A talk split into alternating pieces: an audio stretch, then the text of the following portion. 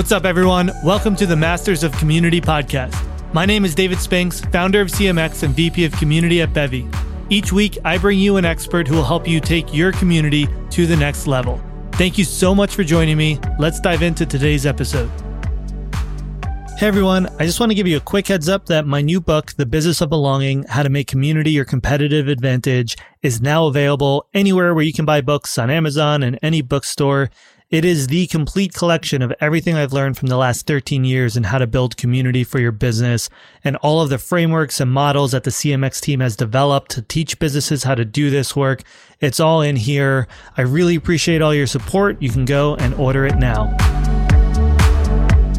Today, we have an incredible guest, Nicole Crentsil, who is the founder and CEO of Black Girl Fest, which is the largest gathering of Black women in London, in the UK. And now it's an international community because COVID brought it online. So they went from a multi thousand person in person conference and now a global community with lots of online programming.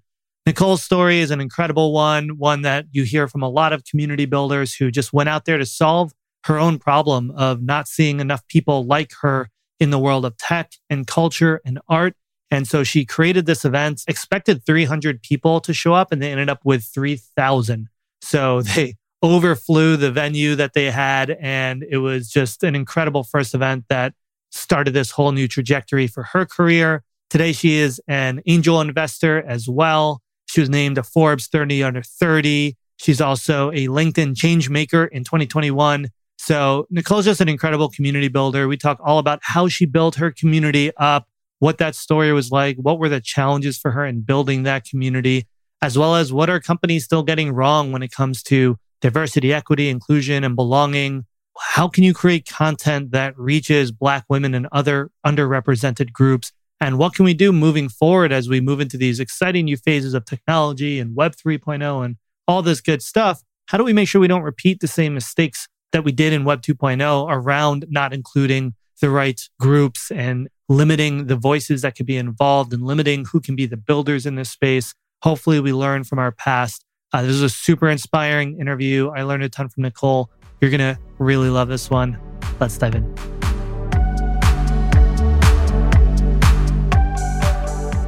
Nicole, welcome to the show. Thank you. Thanks for having me.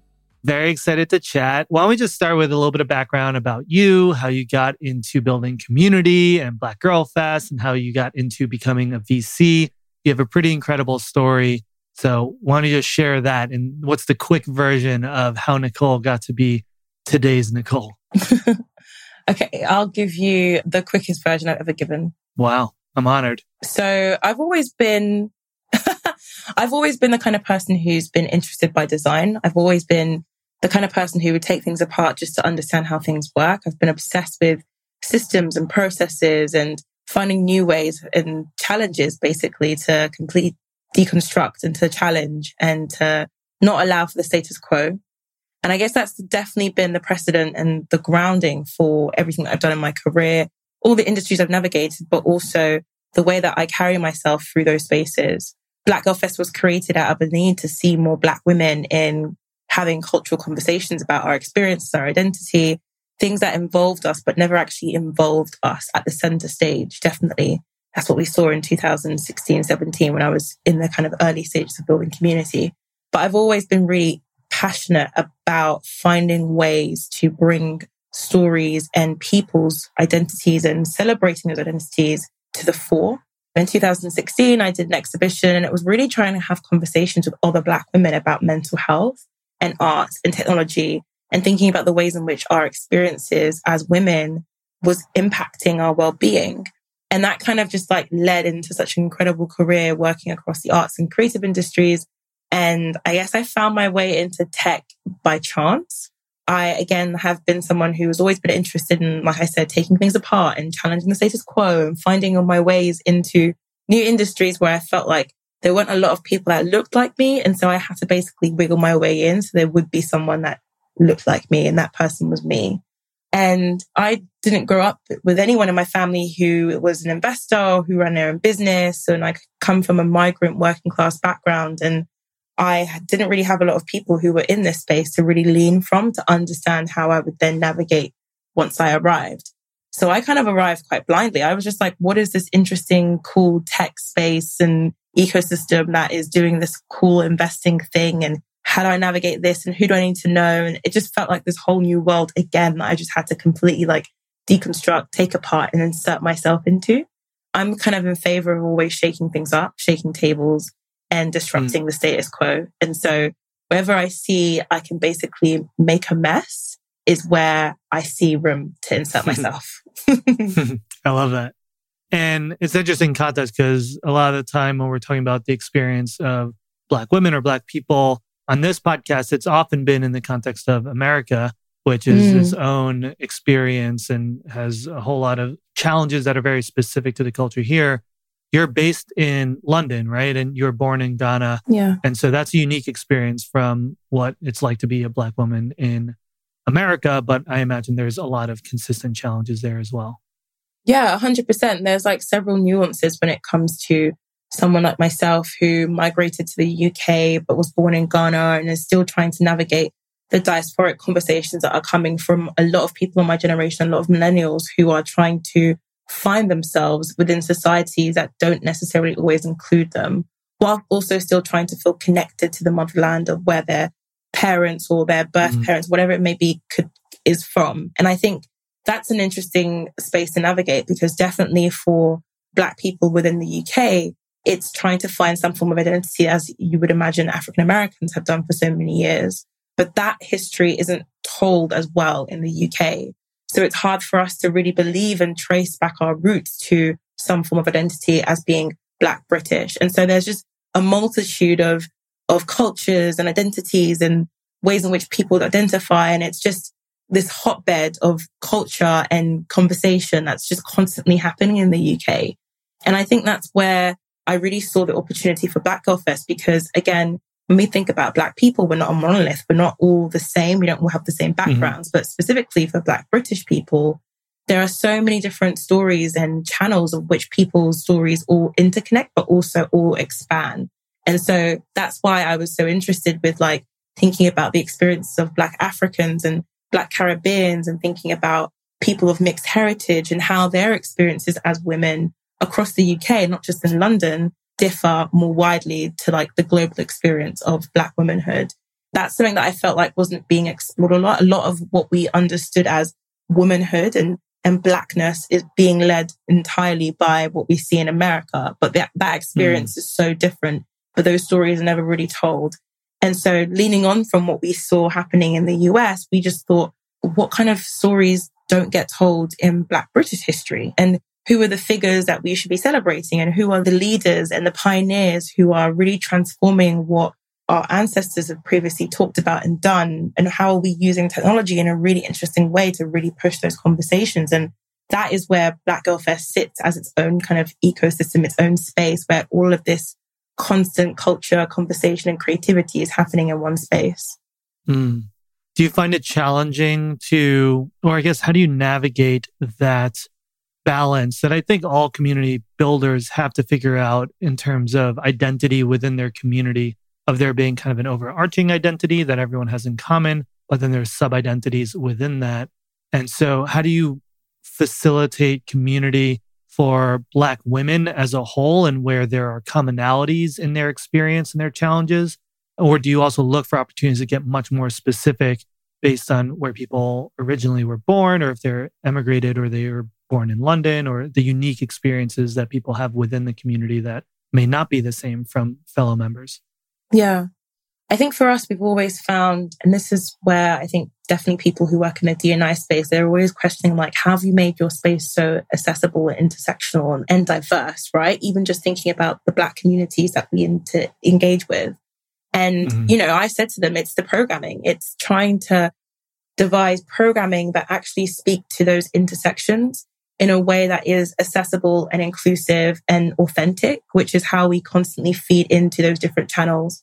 For us, it's like thinking about the experience of something like, I remember we had a panel discussion, which was about being Black, queer and disabled and how the experiences of exploring your sexuality were so different when you had a visible disability. And those are the kind of conversations where a lot of people weren't necessarily identifying based on where they were from or what their heritage, but about their experiences. And that allowed them to find commonalities as to whether it doesn't really matter if you're Black African or Black Caribbean, you all probably had some form of like commonality around being Black and queer and trying to navigate being also disabled. So it's conversations like that that you wouldn't really get anywhere else in most event conference programming. Right. And that was really feeding into conversations, trends, topics that were coming out of our community and being thrown back at them through excellent programming and speakers and facilitation that allowed them to, again, constantly see themselves being reflected.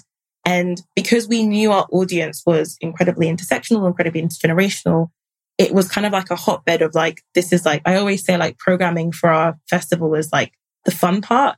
It's the mm. bit where we get to be completely expressive and we get to throw all these ideas into this one space. But it's also like the hardest part because we actually intentionally make our programming so good you have to genuinely try and like split your friendship groups just to try and attend all the different things you're missing because yeah. everything is happening at one o'clock and you want to go to everything and it's that good. And we found a lot of people have said that in feedback. They were like, you've had like five good things all happening at 1 p.m. Like, how am I supposed to decide? Right. How dare you?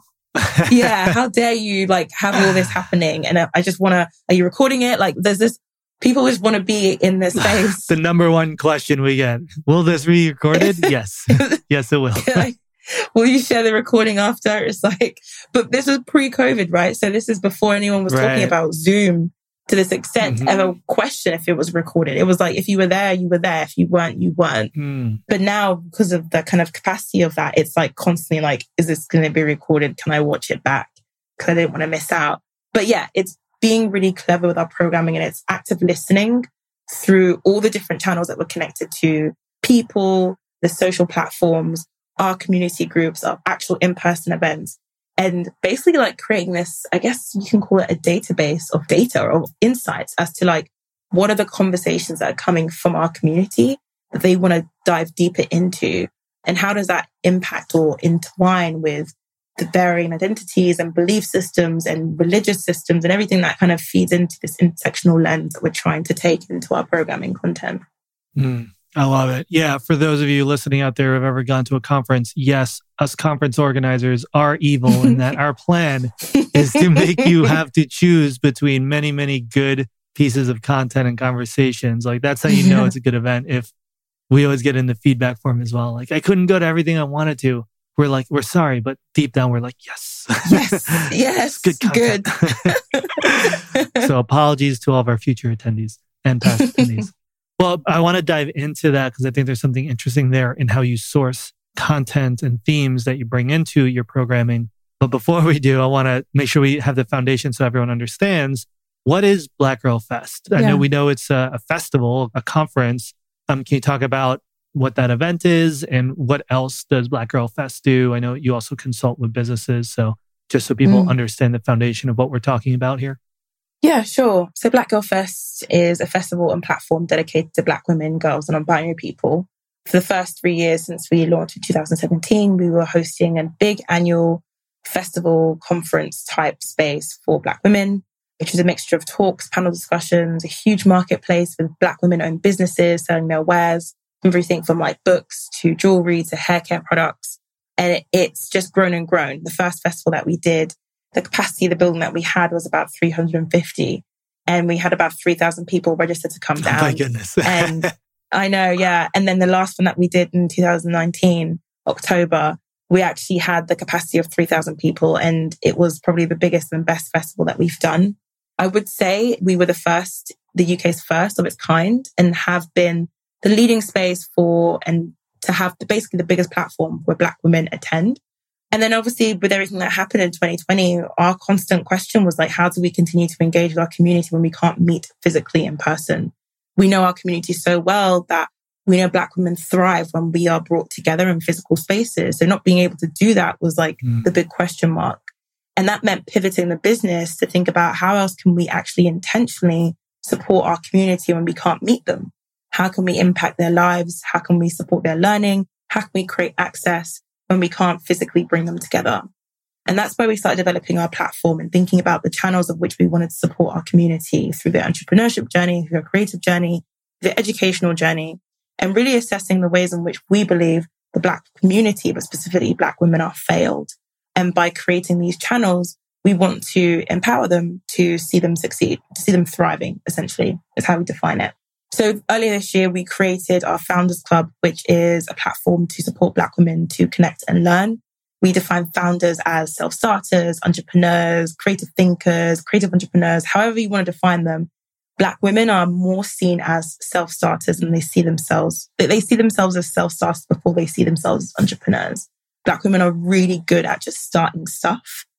And what we wanted to create is a space that would teach them and give them the support, mentoring, skills, knowledge to make those things they start a success. We know too well about the lack of investment, definitely across the pond, but in the UK for Black women, Black founders. And so this is the direct response to really, again, shake up the ecosystem and be really targeted and be really specific and, and actually try to support this community to thrive.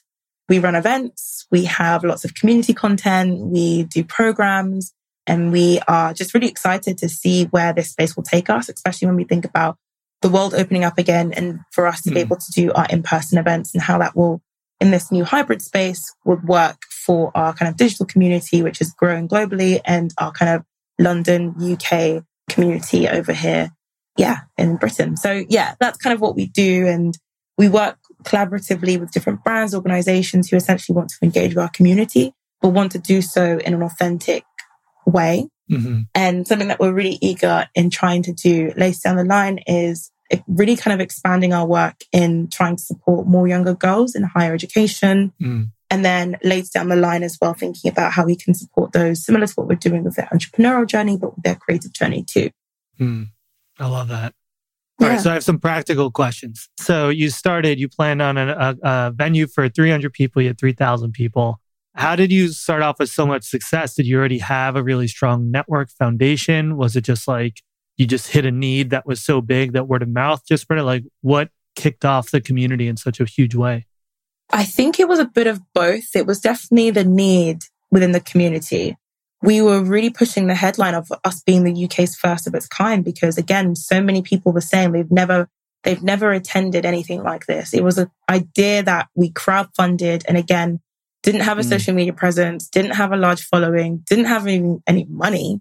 It was just this space is necessary. So many people wanted to see it happen. And those initial backers who kind of contributed, I think we raised about £7,000. Those initial backers were like our first stakeholders, our first believers, the people who thought, we want to see this happen and we want to attend this thing. So we're going to put some money to make it happen we relied on our initial networks. We were just getting our friends to speak on panels. They were doing really cool stuff, mm-hmm. working for really cool organizations. And again, we couldn't really afford to like pay thousands of pounds for these brilliant speakers and fly them in. It was just people within our community who were like close reach, who were doing really, really cool things in their careers and were great facilitators or had a small business they wanted to sell in the marketplace. Like it was literally community led, community funded. And I think that's what's always been Love that. probably our biggest USP. Whereas we've seen so many big conferences grow and grow based off big sponsorship and, and, you know, have these incredible global speakers and industry leaders. And yes, although those, those do bring in the tickets and they do sell, it's always been the open door for if you're really good at something and you're really smart and this is your industry, you come and speak, you come and hmm. facilitate. Mm. You lead us. You teach us what you know about what you have studied or worked in for all these years. And I think still having that ethos of passing that torch down back to our community has made our space feel so accessible that year on year, even in a year where there is a constant, a constant lockdown, our community members are still obsessively asking if they can facilitate a session, mm. if they can speak, if they can volunteers. They want a bit of work experience. They just want to open closed doors. They want to do the ticketing. Like it's an obsession. And I think it's because hmm. we've built such a cult following that our community are just so eager to just be in that space. They're so eager to hmm. be connected to each other in that physical space that we've created over the last three years that we've been doing the festival. That it doesn't really matter to them that there's a global pandemic. It's just the fact that they're just so dire to be connected to each other again in that physical space. So yeah, the hype is real. and taking what was an accidental hype generator into a business that was sustainable, that allowed us to do it year on year was like the next challenge as a young kind of creative, just also navigating the industry. You know, I went back to working full time. I went back to my day job after the first festival. Oh, wow. yeah. I was just like, this was fun. Let me go back to my job. Yeah. And it was only through like all the press, all the attention and all the kind of constant push that we got from people who were like, you've got to do this again. Yeah. Did this really turn into something that we were like, okay, we've actually really got to do this again. Right. Yeah. Otherwise, I would have just gone back to my day job like I actually did. Yeah. That's cool. It's a good sign you found community market fit when people are begging you to do another one and quit your job.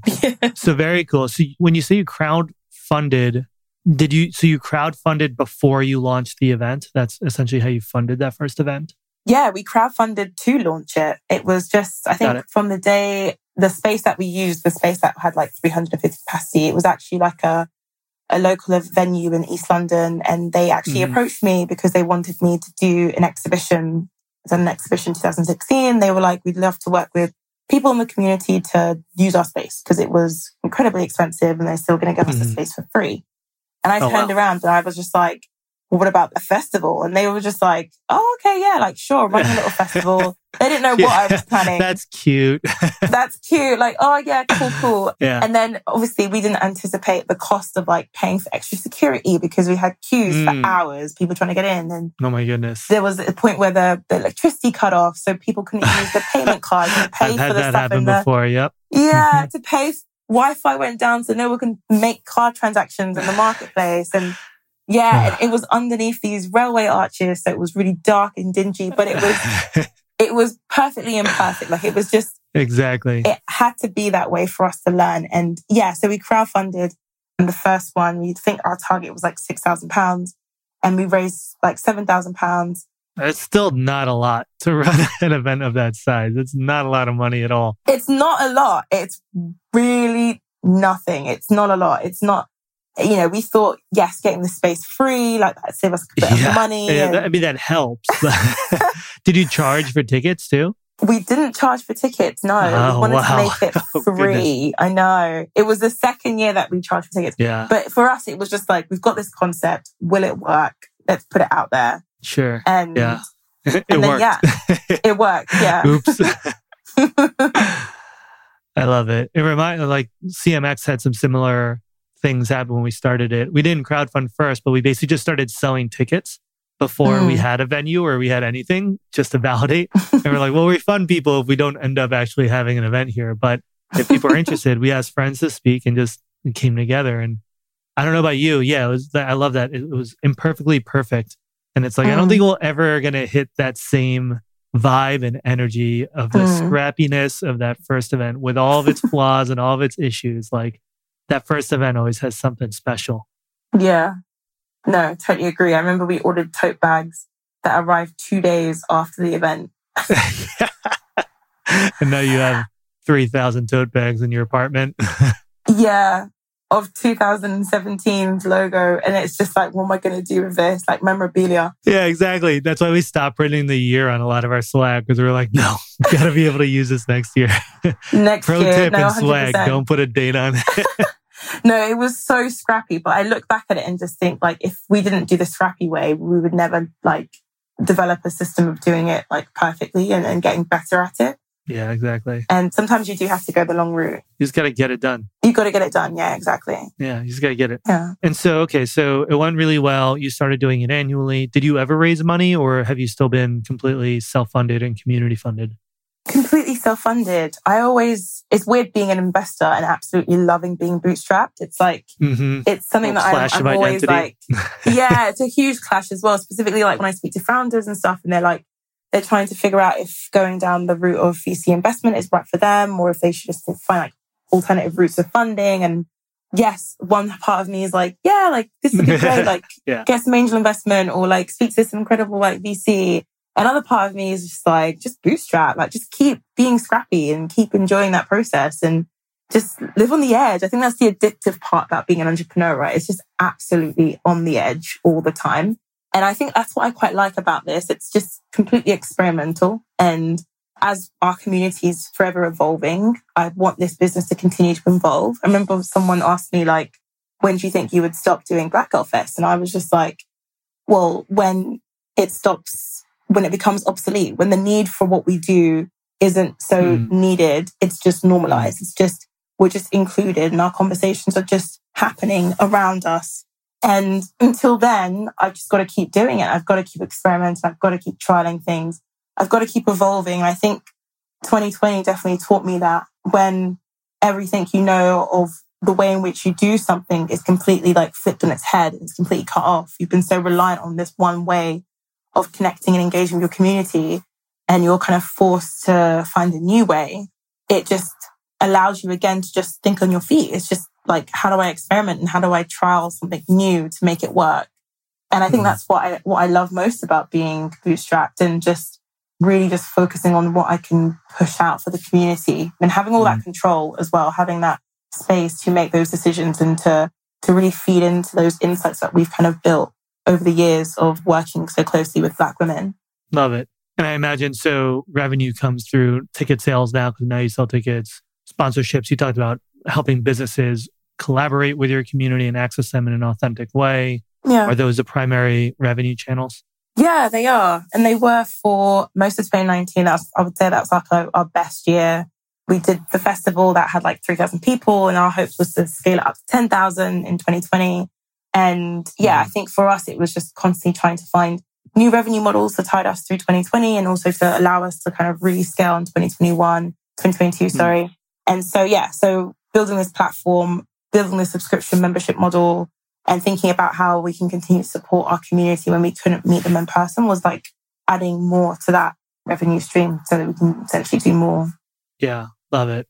Yeah, it's ringing bells with Naj Austin, who was a guest on the podcast a while back, who started yeah. Ethel's Club. And it was the same thing. It went from like in person to having to figure out like how to take this co-working space and bring it online and turn it into a membership and ongoing yeah. online experiences. So seeing some parallels there. Yeah, no, I love Naj. She's really, really cool. I remember I went to, I was in New York in March 2020, just before everything went tits up, as they say in the UK. and I met her for the first time. I was like a huge fan, like digitally. And I, I was so adamant on meeting her and, and seeing the space. And she was telling me all about their expansion plans. And it was just really, yeah. really exciting. And then obviously everything changed. And so I was just kind of, and I think I remember reading an interview that she talked about, she calls herself like a builder. And I just found mm. it so fascinating that she defines herself as that first mm. and foremost and just constantly finding ways to build for her community. And I think that's just really powerful. No, yeah, mm. it definitely is a similar fashion where we've had to kind of pivot a little bit. Yeah, I like that. And it's the language I used earlier when you described your community as builders, as mm. creators. And it's interesting because I think that's an important thing for all community builders to keep in mind. We often see ourselves as connectors and facilitators we even call it community building, community builders, but we don't always think of ourselves as builders, right? It's more about mm. connecting existing builders. But the way you work, the way Naj works, the way I work, I think we all see ourselves as building things for and with the community. Yeah. Not just like making introductions between people. Yeah. Totally agree. I'm curious. So I guess one question is now that everything went virtual, are you mm. seeing the community expand outside of London and the UK a lot more?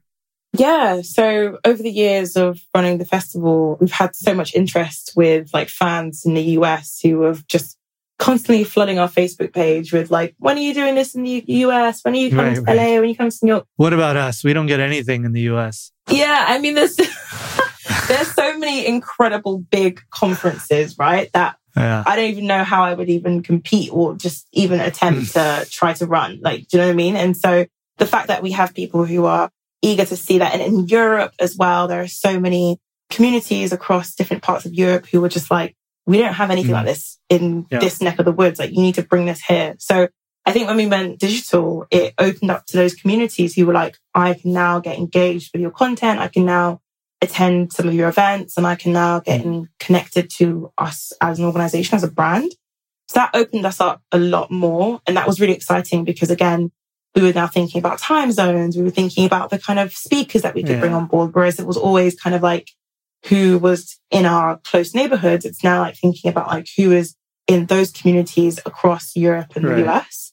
So that was really exciting for us and definitely a challenge with thinking about how we continue to work with those communities as we kind of, as the world goes back into what it once was Right. and thinking about the future of the space as we want to globalize, as we want to connect. And now that we've connected to all these incredible global audiences, it's like, we're not just going to cut off the, the phone line and be like, okay, bye. That was lovely. Yeah.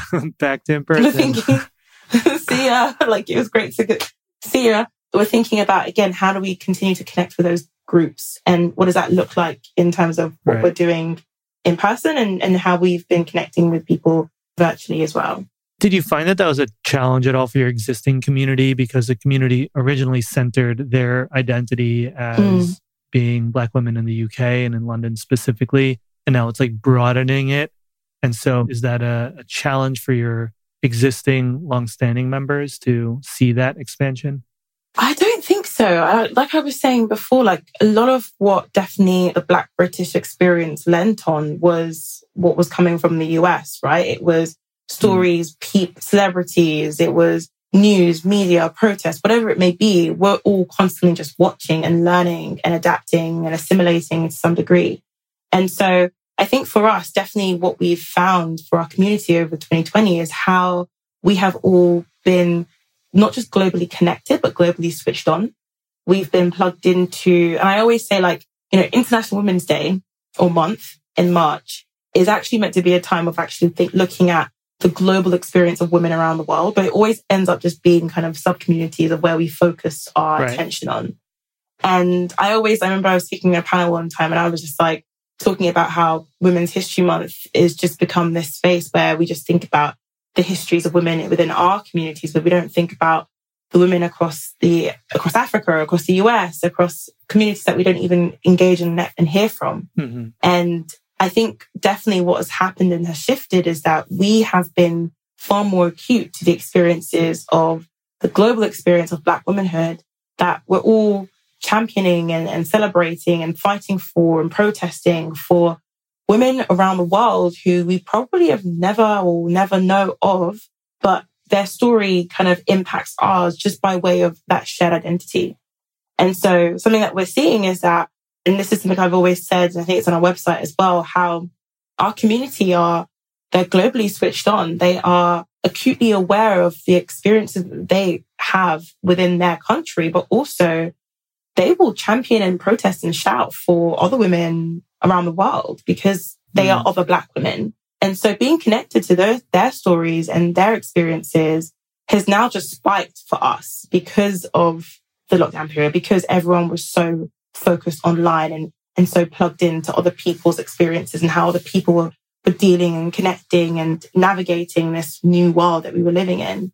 And so there's, there is something there really to explore because that's why I was saying like cutting off the phone line and it just being quite like, quite, quite harsh and just kind of abrupt. Sure. It's more like finding a way to reconnect the phone line in a way that is still connected in some way, but not cutting it off completely because now that this connection has been made, our community will never want to cut it off. You can't Mm. ignore the plight and the stories of black girls around the world anymore. And so for us to constantly find ways to connect in that way, we as an organization have to make those connections live and direct with our programming, with our events, with our community groups and our platform. And yeah, so that's the real challenge. That's like, oh crap, we've got a global phone line and we can't hang up. Can't hang up. Yeah. I imagine you're going to start to How do we do this? I imagine you're going to start to see like local champions who want to raise their hand and be kind of the community organizers and advocates for their local region while being Yeah. connected to the larger community. Yeah, I love that. I think that's how you guys grew CMX, having regional. Mm-hmm. And I think that's just so clever. And it's definitely the route that I want to go down, thinking about how often I get asked by Black women in, in Amsterdam and Black women in Berlin who were just like, when are you going to come and do this over here? And it's like, why does it have Well, to be don't do it? me? yeah, why don't you do it? Why don't do something over there? yeah, just flip it on them. Yeah, like why don't you try to do like Yeah. You busy? You busy in December? I don't expect you to do something for three thousand people, but maybe like thirty. I don't know. Like what can you do? well, What's interesting is it starts with those small local ones, but then once you have a lot of people in Africa mm. or in Asia, and then those regions want to start collaborating, all of a sudden you will have another 3,000 person event. Yeah. Because all those local organizers start kind of meshing together and seeing that regional identity form. Yeah. Yeah. Exactly. And that would be the dream, right? Feeling a way to connect people in that capacity would be like the most exciting next step. And now that I feel like, I don't know, maybe it's because the times, the tide feels like it's changing, but suddenly feel things feel a bit borderless to me. I'm just like, I love it. Where can yeah. I go? Like, you know, you haven't been able to travel in so long. You're just like, I just want to go everywhere now. Yeah. And I think that's how I'm approaching this. I'm approaching like connecting to my community. I'm like, I've been following this person for like the last nine months in lockdown. I've got to meet them. I've got to connect with them. I've got to work yeah. with them. And I have like a whole list of people where I'm just like, I've got to find a way to do something together. Yeah. I love it. Yeah. And it's going to feel magical when you do because it's all that pent up exactly. disconnection and virtual connection that you're like, once you see each other in person, it's going to be like, ah. let's, let's collaborate. yeah. so much community energy. Cool. So switching gears a little bit here to think about kind of the impact that you're working toward with Black Girl Fest and your work as an investor. We talked, we touched yeah. really briefly on curating content and how you pay very careful attention to what the community cares about and what's most valuable for them. And you bring that into the programming at the festival as well as at smaller virtual events. Yeah. I'm curious, like, how do you think about creating content and specifically creating content for Black women and how, you know, looking at the way brands today that may have good intentions and be trying to work mm. towards DEI and be and support Black women and make them feel included. Where are they doing mm. this in the wrong way or where are they missing an opportunity to create content that can really connect with this community? I always say it's so obvious when a brand or an organization who's trying to be more diverse or trying to speak to a specific community hasn't put that community at the table to make the decisions, to design, to plan, to produce whatever it is. It's so obvious. And I don't know if they know how obvious it is to our community, but yeah. it's so obvious. Like it, it reeks of non-inclusive collaboration. Like you could tell it's inauthentic. It's sometimes offensive. It's disingenuous and it's fake. It's false and it stands out like louder than not doing anything at all. Like, mm. and I think we saw the emergence of that definitely in the UK post Black Lives Matter, post George Floyd, post a lot of brands and organizations having to hold themselves accountable and putting up these statements and putting up these commitments and having this real plight to like change themselves. And Black History Month, which has been a very commercial time of the year for us in the UK, was always like loaded with like the glitz and glamour, but never the real deep conversations that we were seeing when we came out of last summer. So for us, definitely this year, I think a lot of eyes were back on these brands organizations. Like, what work did you do? What are you changing? What have you changed in this time? What have you learned in this time? Who are you working with now? who works behind the scenes. And I think more people have become even more socially conscious to like these organizations and kind of putting their backs against the wall and being like, you're not doing a very good job at this. And I think by way of that kind of environment is where organizations like ourselves and so many other organized kind of grassroots community run funded organizations fit really well in being able to authentically translate and make those bridges and connections and sit at those tables to really help and build better connections between brands and communities and businesses and grassroots and all these kinds of connections that want to happen, they want to make, but they just don't know how to do it. Mm-hmm. And I always say, like, don't do it yourself. Work with organizations who are already on the ground. Mm-hmm. We have the tools, we have the insights, we have the bargaining chips, really. We have the power to make really powerful connections between you and our communities in a way that's actually impactful to their lives and not just tick boxing, which is what we saw mm. a lot of in previous years pre COVID. And I think a lot of people were basically being pulled up on it last summer, where rightly a lot of organizations were being told like you are undiverse and a lot of CEOs were stepping down because there had been all these racial issues. And I think it was the reckoning. It was a time of, I think, our lives that I don't think I'll ever forget. But at the same time, there was this really exciting and new opportunity to change. And I think that's for a lot of organizations, they saw that as being like, okay, let's take a step back and let's put something else in the driving seat. And sometimes on a good day, we're in the driving seat. I love it. And you touched on it a little bit. It's something that I've, when talking about DEIB recently, I've heard kind of this narrative of businesses have been very focused on diversity, but mm. not focused enough on inclusion and equity and belonging. Mm. And I, I take that to mean that, especially to your point after George Floyd, it was kind of this huge rush towards, okay, we need to do something and a lot of them focus on diversity. Okay, we need to like become more diverse as a team or as a community. Mm. But it seems like diversity is kind of the lagging indicator, right? Like you have yeah. to build a culture and a community that's inclusive and welcoming first. And then as a result, you'll end up with a more diverse community exactly. or diverse team. But like starting with diversity without focusing on inclusion and and making sure it's welcoming and equitable, it's kind of missing the point. Absolutely. I think the, the acronym, like the wording should be changed around, right? Right, the order. it's, it's not in the right order. Yeah. I think organizations start with diversity and that's why we end up seeing more tick box scenarios where it's just like fill the room with people that have different religions and backgrounds and skin tones. And then, yeah, then great. We've solved the problem. And it's like, yeah, it's like amazing. And it's like, no, you haven't solved anything. You've just got a bunch of people in the room. And I think a lot of organizations, definitely across creative tech, in the tech, even the venture space, are still trying to navigate like how to do that. Mm-hmm. And this is why I say like, you know, for a very long time, actually, um, like DEI professionals were massively underfunded, massively disrespected. A lot of them weren't given like were basically completely disregarded a couple of years ago. Totally. They were always lumped in with HR and mm-hmm. professionals mm-hmm. weren't given the credibility to make all the budget to make real impact they were always seen as an afterthought. And that's why another thing that I always think with this work is that for a lot of organizations, it's like, oh, this DEI thing is always this afterthought that's lingering over like other kind of corporate business missions. And it's like, well, no, if you don't embed it as an afterthought and you just embed it as an everyday, you won't have to worry about this DEI thing that you think is a problem or it's kind of hindering on you or you're trying to just respond to it because you got a bit of bad press. And so then we're just trying to be reactionary as opposed to actually working with it within your everyday. And I think that's where a lot of organizations find the problems. They try to find quick fixes and don't mm-hmm. realize that this work is long, it's laborious, and it requires the skill set of your DEI professional whose job it is to do this and who needs to be respected and well paid and given the provisions to make the changes they need to make within the organizations of which they're working with.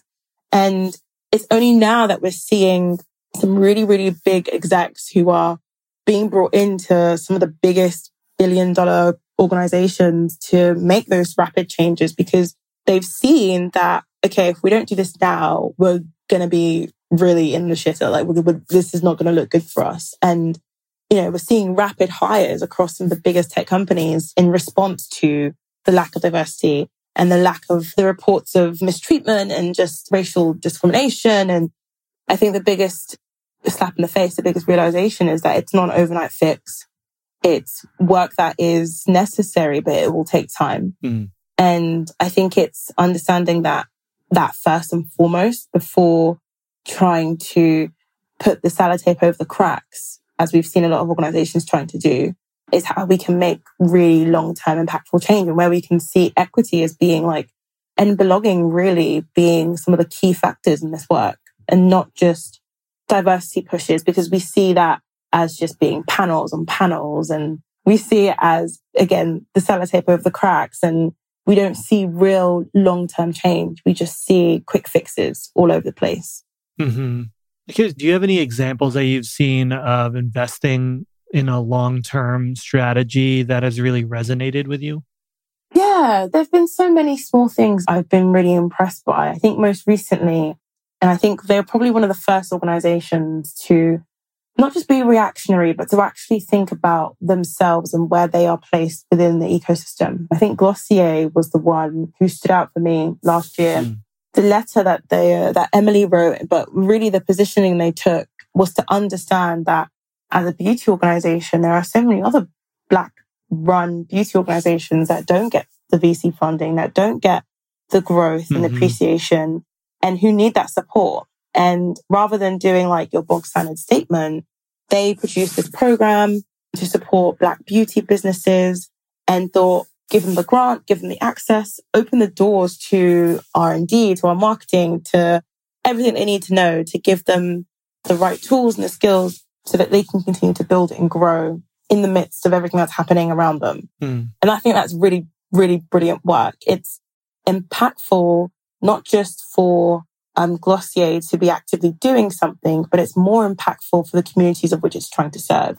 And I mm. think that's the bit that's really key. It's like, we're not doing this so we look fantabulous. We're doing this because this work is necessary and this work is going to change people's lives just by existing. And the same thing could have happened with, I don't know, another big beauty brand.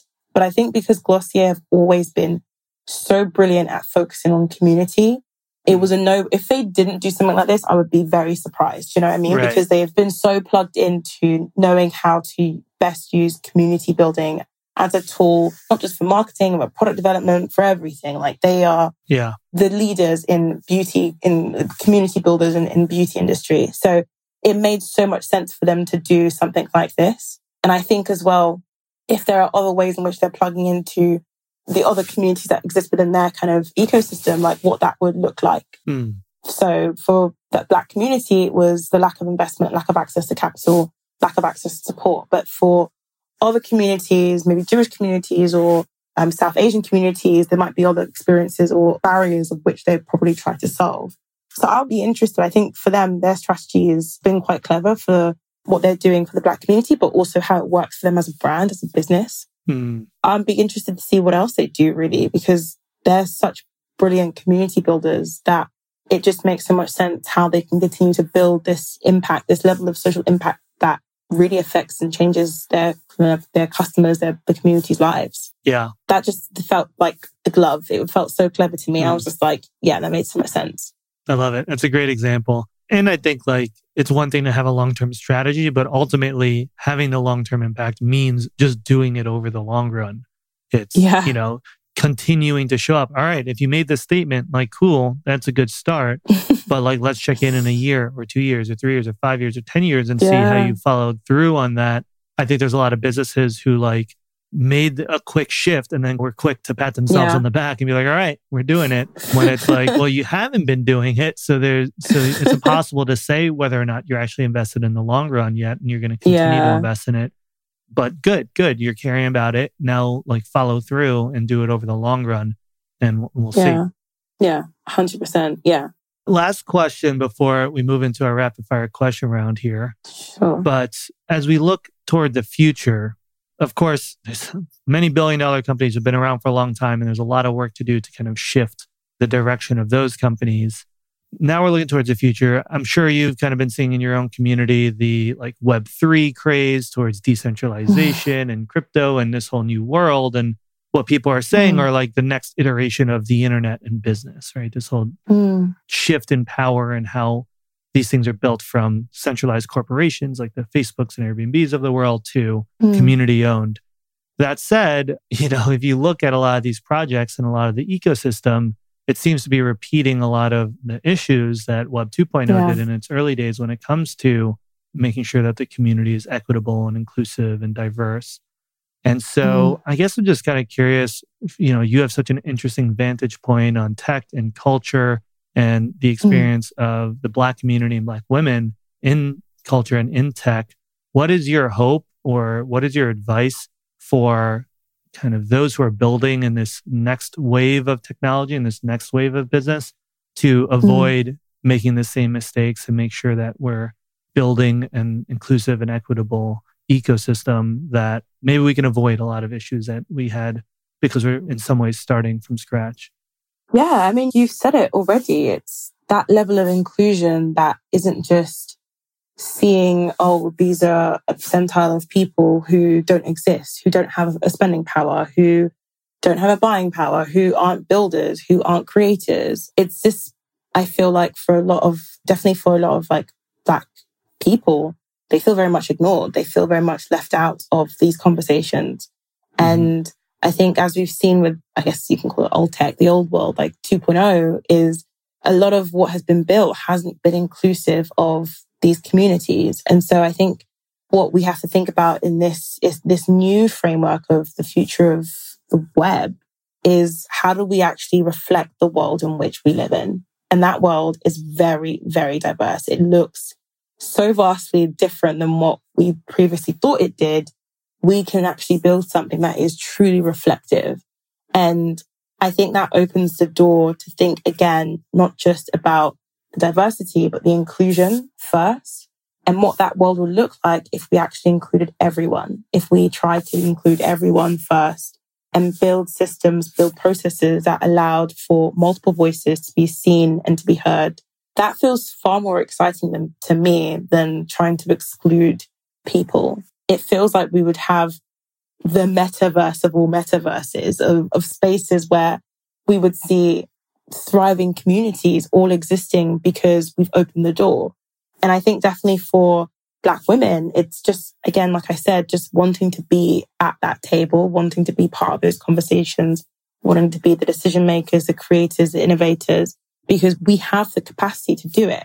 Something that I've seen across culture for many years is how Black women are always at the center of every cultural moment that we see mm. across history. Like there's always a Black woman involved somewhere along the line. It could be the way in which technology has been developed, product design, whatever it may be, music, film.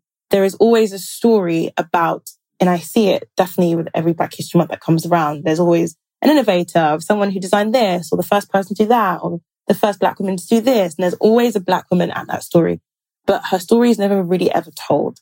And mm. She's never given the title of the genius innovator or the creator. And it's always a sub story rather than the main story. And I think what I'd love to see more of is, is more of those main stories. It's more of more black women who are given those positions to innovate, to create. For us within the festival, like STEM, even STEAM subjects are really important because we think about the way in which the world could look like if it was created by a black woman, if it was created by black people. Like, would we even have these conversations about diversity if the builders and the coders and the engineers or the computer scientists who were behind the web and the way in which technology looks like were already black?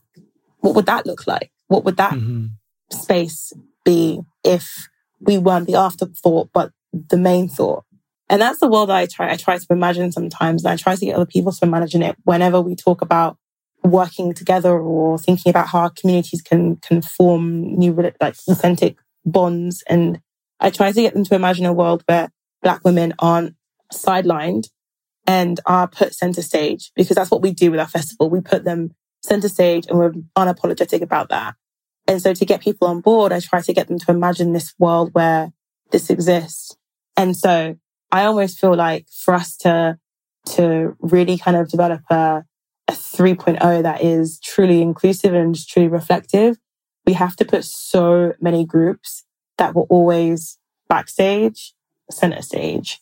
And that feels far more exciting to me. It, it sounds like an absolutely crazy party. And I feel like everyone should be invited. And I think that's something that I don't know if we would ever see, but I'm hoping that there are enough kind of powerful voices in the right positions to keep banging that drum till we do see it.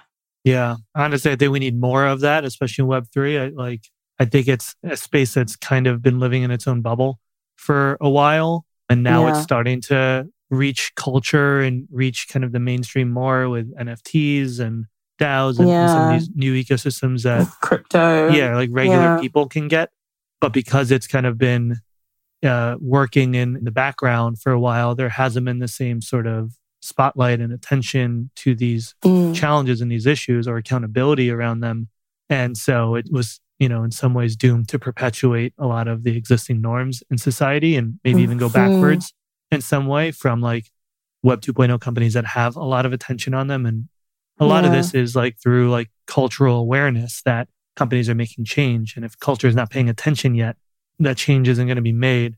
But my hope is that now there's more cultural awareness. And because of leaders like you who have built your communities and your platforms, those are platforms that now do have power and do have influence and do have access. And Yeah. just ba- just purely based on your community existing, more Black women will have paths to learn about Web3 and get plugged into those communities and, and be connected to where power and influence lies. And, and because they're already builders, they're going to look for opportunities to be the builders and be the creators in this new movement.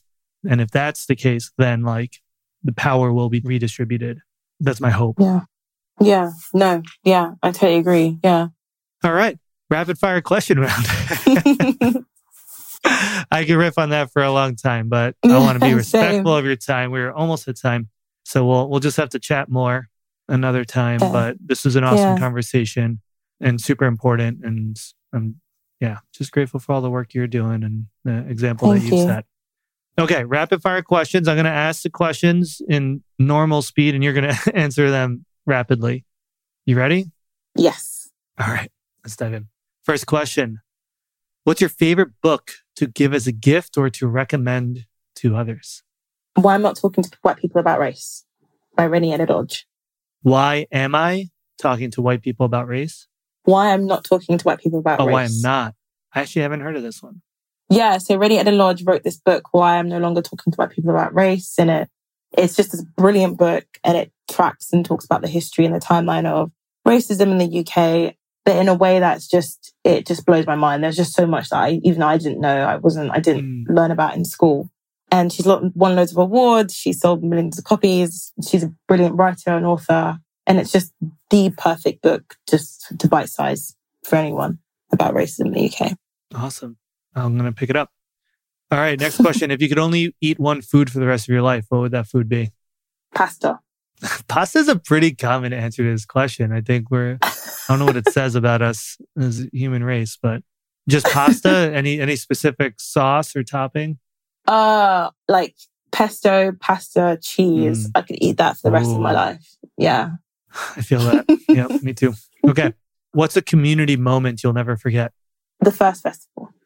It was when I was, there was like a group of like older black women who like held my hand and he was just like, this thing that you're doing is amazing. Don't stop. And I was just like, oh my Oh God, my like, God. who's, whose grandma are you? And this is just emotional. And yeah, it was, Uh, it was I would just never forget that memory ever. I didn't know who they were, but they just believed in me and I was just like, whoa, this is some serious stuff. I just cried the whole time. that is the purest form of community market fit I've ever heard. That's, Yeah. that's a really special moment. Yeah. Awesome. Thanks for sharing. Have you ever worn socks with sandals? I have, yes. Yeah. Regularly? Is this a common thing or just, you know, you tried it once? and- No, just just around the house. Does it count if I wear like true. my slides with my Yeah. socks? Yeah. Yeah, of course. Yeah. I might walk to the corner right. shop. Yeah. yeah. Yeah, exactly. Why put shoes on? A lot Yeah. of work for the corner store. Corner store. All right. Yeah. If you could sit down for coffee for an hour with one community builder, dead or alive, could be anyone, who would it be? Oh, I don't know if she's a. I just I always want to sit down with Michelle Obama. I don't know why she's not really a community builder. No, she is. She She's started definitely a out community builder. Yeah, before she married Barack. Yeah, I read her book. yeah, I absolutely love to sit with Michelle Obama. Like, wow, that'd be amazing. Me too. Well, when, if you do sit down with her, if you could just say hi for me, maybe ask her if she wants to speak at a community conference sometime. I'd really yeah. appreciate. It. Yeah, maybe wants to be a podcast guest. You know, small small community podcast. Just no pressure. Um, okay, which investment are you most excited about right now? Ooh, can I say all my investments so far? no, but I understand the answer. I'll just. Uh, which one is like uh, exciting you? All of them are exciting. Which one's a, a fun one to Oh. share right now in the moment? I would say my first, my first investment, only Mhm. because, yeah, it was like my first check, right? So as an angel investor, I was just like, this is someone who I truly believe in. I went out my own to find her and her business is just growing so rapidly. And I'm just so excited. I'm- I always say like all the investments I've made, if I'm really geeked out about what you're doing, that's a really good sign. And I'm so geeked out about Ruka hair. They essentially create hair extensions that match black women's hair texture. And it, again, it's just this product market fit that is so genius and doesn't exist mm. and doesn't make any sense why it doesn't exist. And it's just, it's so brilliant. And both the co-founders are really, really smart black women who are just so obsessed with community and so obsessed with, I actually gifted them your book. Hey. Yeah. I think I, I chatted yeah. with them recently. yeah. Ten, did, did you actually? I think so. Yeah. Tendai and Ugo. What's the name of the company again? Ruka Hair. Yeah. I think I did. R U K A. Ah, I gifted them your book and they've just been obsessed ever since. Mm-hmm. Yeah, I absolutely love what they're doing. And I'm a fan. I'm a customer as well. Like I'm obsessed. So it's just so amazing to see their, see their growth over the last couple of months. Awesome. Yeah, I did. I did. I got connected with them through Daisy. Oh, yeah. From back. Mm-hmm. Yeah. I love yeah. Daisy. Daisy's amazing. Yeah. Well, great, great overlap of communities. Yeah, very cool. And like such an obvious community driven business opportunity and yeah. a great example of where like if you think there aren't opportunities for investments and business in the black community, you're just so wrong. Love that.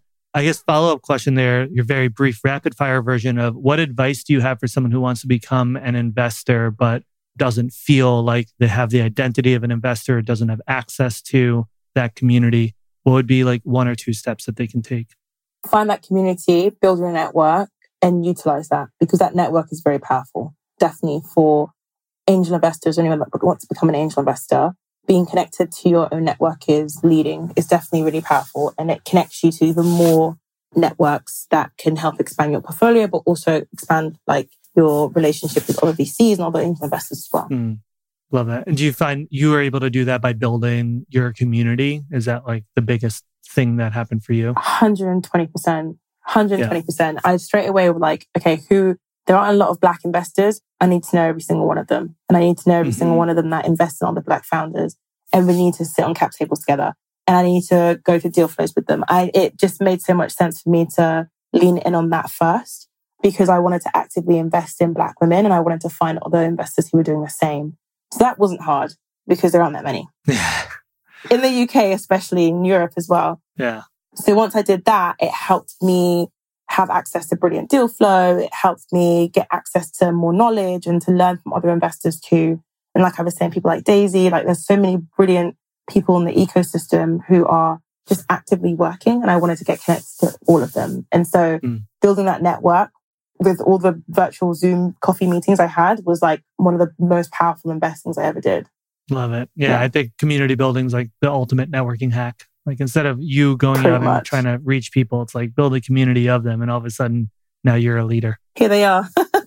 there you go. All right, a couple more. What's the weirdest community you've ever been a part of? Oh, I don't actually have an answer for this. I'm sorry. I don't think it's weird, but I used to be part of this Sims. Basically, like I used to be part of this like Tumblr community that just mm-hmm. loved playing The Sims. Mm. It's not weird. It's a little weird. But we just love building Sims houses. Yeah, hey, Tumblr, Tumblr was a was a time and a place. Mm-hmm. But no, yeah, it was just nice. I feel like Tumblr was like every scene kid millennials space to just right. like weird stuff. So yeah, we moved from Live Journal and Dead Journal into uh, Tumblr. Yeah, yeah, exactly. That's and right. so that's where I found my other sim loving community, the Sims game. Love it. And now we're all moving into the metaverse, so you are ahead of the time. All right. Um, last question. If you were to find yourself on your deathbed today and you had to condense all of your life lessons into one Twitter sized piece of advice on how to live, what would that advice be? I really wanted to say a Drake lyric, but I'm not. Because he has a lot of those verses that are like tweetable. That would be okay. That's allowed. Yeah. I would say believe in yourself first before you need anyone else to believe in you. Mm. I like that. I can give my explanation. I can say that only because I think there's a lot of doubt, definitely for like fellow builders about what we're working on, if it's going to work. You trial and error things all the time. You're constantly feeding into different insights and data and trying to pull things together. And it's sometimes quite hard to believe in what you're doing because you're constantly trying to seek validation from other people that what you're doing is right. But sometimes you have to take the plunge, just believe in it. You have to believe in your own source and you have to just do it. And even if it doesn't work, hmm. at least you know it didn't work But there's just so much external validation that goes into the work that we do that sometimes you get lost in actually just realizing that I need to believe that I can do this first before I get sucked into believing that I only can do this when other people tell me I can. Mm, I love that. Do you have any practices that have helped you hone in on that or really yeah. identify what it is that you believe in that you're ready to lean in on despite what others might think?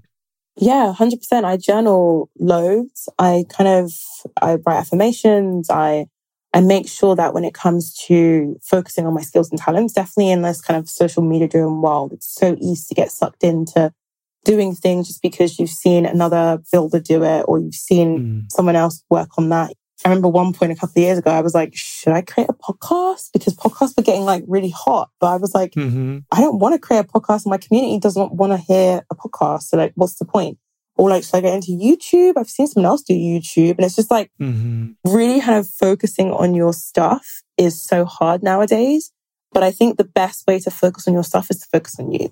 And it's to focus on what you can do and what you bring to the table as a builder, what skills and talents actually work for what you're working on and, and honing into that by constantly like tunnel vision. And I think that's something that I've learned to do more of. So like plugging into literature and, and podcasts and video content that actually helps me to tunnel vision, and not get distracted by what's happening around me. And I think that's how I continue to focus on what makes what we do special and what makes us stand out above the crowd from everything else that is existing at the moment. And yeah, I think more people should practice that for sure. But yeah, mm. even if it's just like a little highlight reel of like all the things that you've achieved and that you've done over the X amount of time that you've been building this, it could be big or small, but coming back to that every six months and just really reflecting on how far you've gotten is just continuously putting positive affirmations of belief back into yourself. Because once you go on that journey, and I say like building is a long journey, like you don't know if what you're going to do is going to work. You have to keep putting into it. No one's going to give you validation until the very end. So in that time, you need to keep believing in yourself and you can keep going. Yeah. And so that's why I think that that work really seeps in. It's really important to become like well versed and well accustomed to and comfortable with doing that. Because mm. sometimes when you only see that validation at the end, it draws a really unhealthy relationship with this work that we do. And I, I want to do it for a long time. So yeah, I say very much believing in yourself first before you need anyone else to believe in you. Mm, I love that. I think the work that you've done in knowing that you did it during times of uncertainty and where there wasn't a ton of support and momentum around DEI the same way there is today, but you clearly followed your heart and believed in yourself and built something before it was what other people were doing. And I think, like I said earlier, that's what's going to make a huge change now when we're mm. moving into new forms of innovation and new technological improvements with Web3 and all the stuff that's happening. Mm. It's because of people like you that have built these platforms that there's a path now for people from underrepresented groups, for Black women to be in a position of power, to have access to be able to be builders in these spaces. And so mm. just, yeah, you're not at the end, but you're at a point already where you deserve a whole lot of appreciation and credit and gratitude. And thank, thank you. you for uh, coming and sharing all of your wisdom with us here today. Really appreciate it. Thank you. Thank you so much for having me. And thank you so much for the kind words. That really does mean a lot. And it's the pump and the energy that I definitely needed to carry on. So, no, thank you. I'm so honored. I'm a huge fan, as I've said previously, of your work, of your writing, of your thinking. And, and so, yeah, it's a huge honor to be on this podcast. Thank you. Thank you. Of course. Well, I'm not a grandma, but you know, I'll pump you up the best I can. I can't do what they did. and lastly, where can people go to continue to learn from you and find you and the work that you do? Yeah, definitely find me across all social media, Twitter, Instagram. I love LinkedIn at N Crentsil across my social media or at Black Girl Fest. Our website is also called blackgirlfest.com and just get connected with us. Say hi, come to one of our events, virtual in person, tweet at us, tag us on Instagram, and just get connected. Awesome. I highly recommend doing it. I follow Nicole on Twitter. Highly recommend. Get involved in the community there. As you can hear, uh, lots of good stuff coming down the pipeline. Thanks, everybody. Yeah. We will see you next time. The Masters of Community is brought to you by CMX, the world's largest network of community professionals, and Bevy, the enterprise platform powering communities for the world's leading brands. This episode was edited and produced by Finesse Media. Music was provided by Seiji Cataldo, and design was provided by Virginia DeMarco. If you enjoyed this episode, please drop us a review in iTunes. It's a huge help for helping us get this podcast in front of more people. We really, really appreciate it. And share it with your networks. The more people that learn about the power of community, the better. We have a new episode every week, so until then, thank you so much for listening and see you next time.